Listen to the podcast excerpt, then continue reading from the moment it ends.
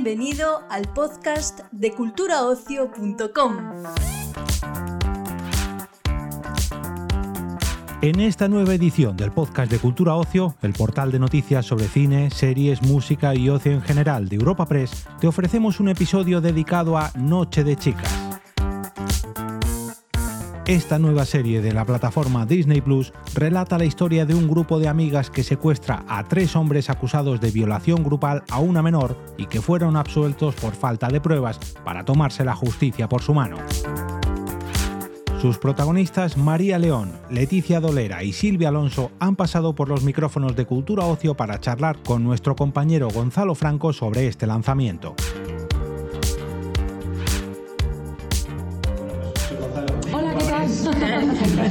Hola, Gonzalo. Eh, nada, lo primero que os quiero preguntar es que es una serie que trata un tema muy duro eh, y lo hace desde un enfoque ¿no? de, que no se ha visto tantas veces, pese a ser una historia de venganza, que eso sí que hemos visto mucho. eh, está centrada en el tema de la venganza sobre la violencia machista. Eh, entonces, ¿por qué creéis que es tan importante que se estrene una serie así en España a día de hoy, en 2023? Bueno, yo no sé si es importante o no, pero sí que es una serie que plantea un marco de, de qué pasaría si, ¿no? ¿Qué pasaría si las víctimas de agresión sexual, en lugar de esperarse a que la justicia actúe o a que las venga a rescatar un señor, pues llaman a sus amigas para rescatarse entre ellas?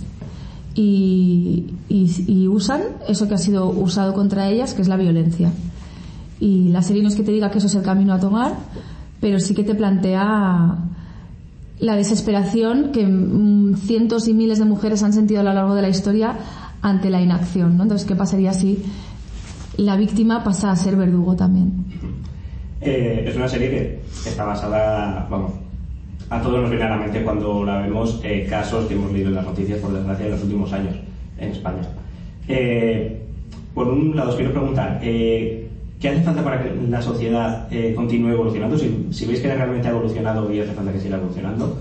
Eh, y por otro lado, ¿por qué es tan importante que hable tan abiertamente de casos, pues eso, de- como el de la manada, por ejemplo, de Pamplona, creo que es un caso que a todo, cualquier espectador se le va a venir a la mente cuando la vea. Eh, ¿Por qué es tan importante que hable tan abiertamente a los espectadores así?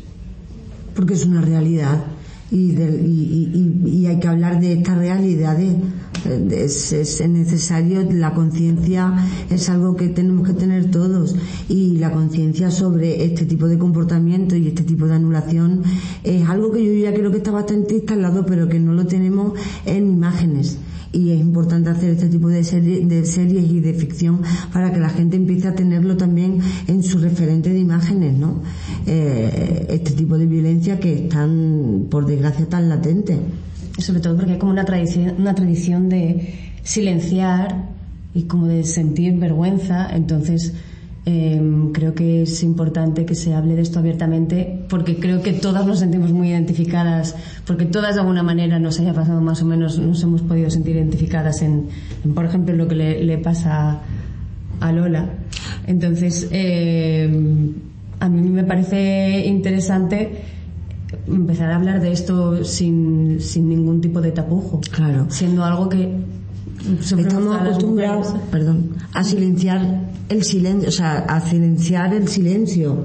Este, eh, y, y esto es fomentar eh, justamente lo contrario, que no, que no hay que fomentar el silencio, al contrario, tenemos que fomentar el poder contar la verdad, ¿no? Verdad que además el personaje precisamente de ahora es muy guay en ese sentido, ¿no? De todo el rato en silencio. eh, además teniendo a Nora ¿no? como referente. Eh, es- no, me parecía muy importante el tema de, de no silenciar a las víctimas y lo que habías dicho tú del, del qué pasaría así. Eh, os quería preguntar, a nivel de la sociedad, eh, sí que es verdad que, sobre todo de puertas abiertas a nivel público, eh, creo que cualquier persona medianamente cabal condena la violencia machista, eh, pero... Hay diputados en el Congreso que dicen que no existe la violencia machista. que a. Claro, pero como has dicho, pues personas cabales. Bien dicho.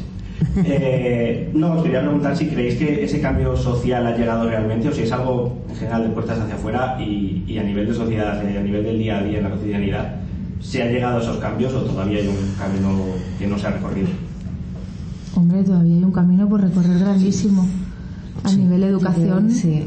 O sea, creo que todavía no hemos cambiado el currículum educativo, que es algo que el feminismo lleva eh, décadas y décadas pidiendo. Y a mí, la verdad, que no deja de asombrarme que no sean capaces los grupos ¿no? del Totalmente de Congreso acuerdo. de, realmente hacer un cambio en la educación. O sea, que no tenga que depender de que venga una profesora o un profesor que tenga un interés particular en decir, pues mira, mujeres en la ciencia, pues mira, te voy a contar la historia de Pardo Bazán, pero extendida. Y, y que, y que realmente en el currículum edu- educativo se nos, se nos represente nuestra nuestra huella en el mundo, pero también nuestra historia de lucha, ¿no? La historia del feminismo. O sea, parece todavía que el feminismo es algo como de un colectivo. De nicho, ¿no? Y sí, somos la mitad de la población. Y está muy bien hacer el cambio desde la ficción y está muy bien que todos nosotras y que haya gente valiente que intente contar, pero totalmente de acuerdo, creo que los cambios tienen que venir desde sitios muchísimo más eh, eh, básicos, como eh, bien dice, desde la, desde la educación, ¿no? Y sí que es verdad que es algo que, que se tiene que empezar y que esperemos que se empiece y que esperemos que el camino eh, se, se cree y que, y que se y que podamos caminar sobre sobre él. Es que es tan grande porque, pf, claro, es que te pones a pensar y piensas en el acceso a la pornografía de los chavales de 10 años, ¿no? Y pues eso hay que regularlo. Y eso se Y regula la desde prostitución, dónde. que también está súper normalizada y es violencia sexual. Otra de las cosas que os iba a preguntar. eh, ahora- que va a cambiar el gobierno, sea el que sea, ¿qué cosas hay que exigirle a nivel de materia de igualdad? ¿no? Eh, ¿Qué cosas tienen que tomar medidas ya? Si es que ya de repetirlo es hay cosas que son básicas y que ya se tendría que saber. Lo que no puede ser, ¿no? Me encanta, como de... Otra vez es como un chiste, es, es como un chiste. Y lo que a mí me avergüenza es que eh, políticamente seamos un chiste más que seamos una unión. Y yo creo que lo que hay que fomentar es la unión. ¿Y por qué creéis que.? Porque es, es otra de las cosas que tenía que apuntar, es el tema de- del feminismo, que es algo que toda la sociedad debería ir a una, porque se ha convertido en una guerra política, no solo en España, por desgracia, en muchos países, pero en España yo creo que está eh, muy asentado verlo como una guerra política desde los medios de comunicación, redes sociales, en todas partes. ¿Por qué hemos llegado a este punto de, no remar todos a una en ese aspecto? Pues que eso llevamos toda la vida, desde que yo, yo tengo conciencia y por desgracia desde años, años, años, años, muchos años, ¿no? Entonces yo creo que el miedo es lo que hace que no se abran los oídos. Eh, hay una especie de miedo y el miedo es el demonio. Hay una especie de miedo a dar herramientas a, a las mujeres y yo espero que ese miedo se vaya amenizando porque a lo largo de la historia pues es que eh, seguimos las mujeres haciendo historia y esperemos que cada vez tengamos más nombres. Creo que el miedo es lo que mueve eh, todo esto y creo que el miedo es lo que hace que se castre las cosas, ¿no? Y somos una herramienta maravillosa. El ser humano debería de unirse para crear, no debería de separarse. Y cuando se separan las cosas porque se tienen miedo. El que tiene miedo, el que, como dice en mi tierra, el que teme, el, a- a- a- el que algo teme, algo debe, ¿no? Pues en este caso yo pienso que es por eso, porque el que algo teme, algo debe. Eh, la última de política, ya os prometo. Eh, os quiero preguntar por algo que también en el último año hemos visto mucho, que es a raíz de la ley del solo sí es sí, muchos jueces han, han rebajado condenas a, a violadores eh, ya condenados que estaban en la cárcel. Entonces, quería saber un poco vuestra opinión al respecto de cómo puede cambiar, o sea, cómo puede no, por eso evidentemente es cosa de los políticos, pero eh, o sea, vuestra opinión sobre lo que ha ocurrido y, y el por qué, de nuevo, si, es, si se basa en ese miedo, en, en querer aprovechar de nuevo para la guerra política o, o si ha sido algo más eh, circunstancial, accidental y... Ha sido una grieta en la ley, Sí, ¿no? sí. Claro. Entonces, haces una ley que tiene cosas buenísimas, hay una grieta por la que se cuela todo esto, pues yo creo que la grieta se puede rectificar, pero no se rectificó. Entonces, la verdad que estamos, al menos yo, viendo todo como si fuera un capítulo malo de The Good Wife. O sea, ¿sabes? O sea, me, me sorprendió, me, me sorprendió y me, y me dolió. Eh, esta cosa de a ver quién sale más dignamente de aquí, ¿no? Cuando en realidad mm, las personas que nos tienen que preocupar son las víctimas que de repente han recibido en su casa una carta que les dice se reabre tu caso porque tal, ¿no? Entonces, eh, no son números, que también todo eso se ha tratado desde la prensa como números y números, cuando en realidad son gente, son personas que están en su casa haciendo su proceso de sanación, de terapia, superando una herida de vida que les ha tocado vivir, desgraciadamente, y, te llegan y te dicen, ¿quieres eh, hacer alegaciones en tu caso? Eh, que sepas que tu agresor va a salir antes. Y la gente dice, bueno, iba a salir, he, oído a gente diciendo, iba a salir dentro de seis meses, ¿qué más da? No, perdona. O sea, hay una persona pasando por un proceso traumático, superando un proceso traumático, y lo estáis aquí gestionando como una lucha de egos. Y eso, la verdad, desde, no sé, desde nuestras casas, creo que muchas mujeres lo vivimos pues con, con mucha tristeza. Y, y, y sobre todo, pues, ya sabíamos que, que, la ley era, o sea, que, que, había una mirada patriarcal por parte de los jueces. Esto lo sabemos desde hace años. Entonces, lo que hay que hacer son leyes garantistas, ¿no? Luego está el otro debate de si el punitivismo es el camino.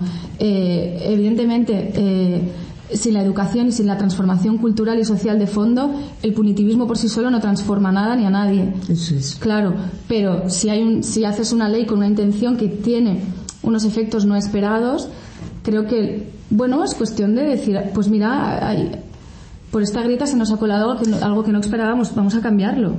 Sí, y también hay una cosa de, que con esta ley hay, intención de ir haciendo modificaciones. Y en el error, donde hay dificultad, hay aprendizaje. Yo creo que tendríamos que enfocarnos en tener un aprendizaje sobre esta ley e intentar eh, seguir trabajando para eh, que sea algo que favorezca y que mejore al pueblo, hombres, mujeres, viceversa pero que sea algo que sea para... Entonces, eh, quiero pensar que eh, no ha salido bien porque lo vamos a hacer mucho mejor. Quiero pensar que está la mirada enfocada ahí. Lo malo es cuando la mirada se enfoca en un... En, está bien o mal. Eh, y, y vuelvo al miedo ¿no? Eh, eh, los cambios, las luchas, eh, tenemos que estar ahí en error, en la equivocación, pero no, no, quedarte en el suelo, seguir levantándote y seguir Lo que trabajando. es que este es un error que se avisó. Sí, sí, se avisó y por algún motivo que, que sería... Por el miedo... Porque yo no lo sé, la verdad que no lo entiendo. Mm, yo tampoco. Yo como ciudadana pienso... Yo tampoco lo entiendo. O sea, juristas, feministas, toda esta gente que se supone, y no solo se supone, sino que está formadísima para esto y de repente pasa esto, no, no, sé, no lo entiendo. Es duro, pero es una realidad que sigue pasando y que esto demuestra que, que seguimos en una lucha de un cambio y que no es fácil, pero hay que persistir y hay que estar. Muy buena respuesta, la verdad. O sea, se me acaba el tiempo,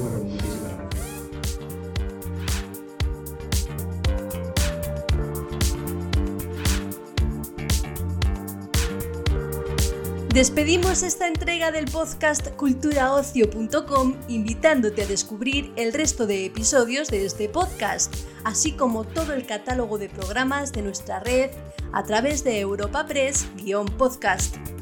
Recuerda, todos ellos están disponibles en las principales plataformas de podcasting.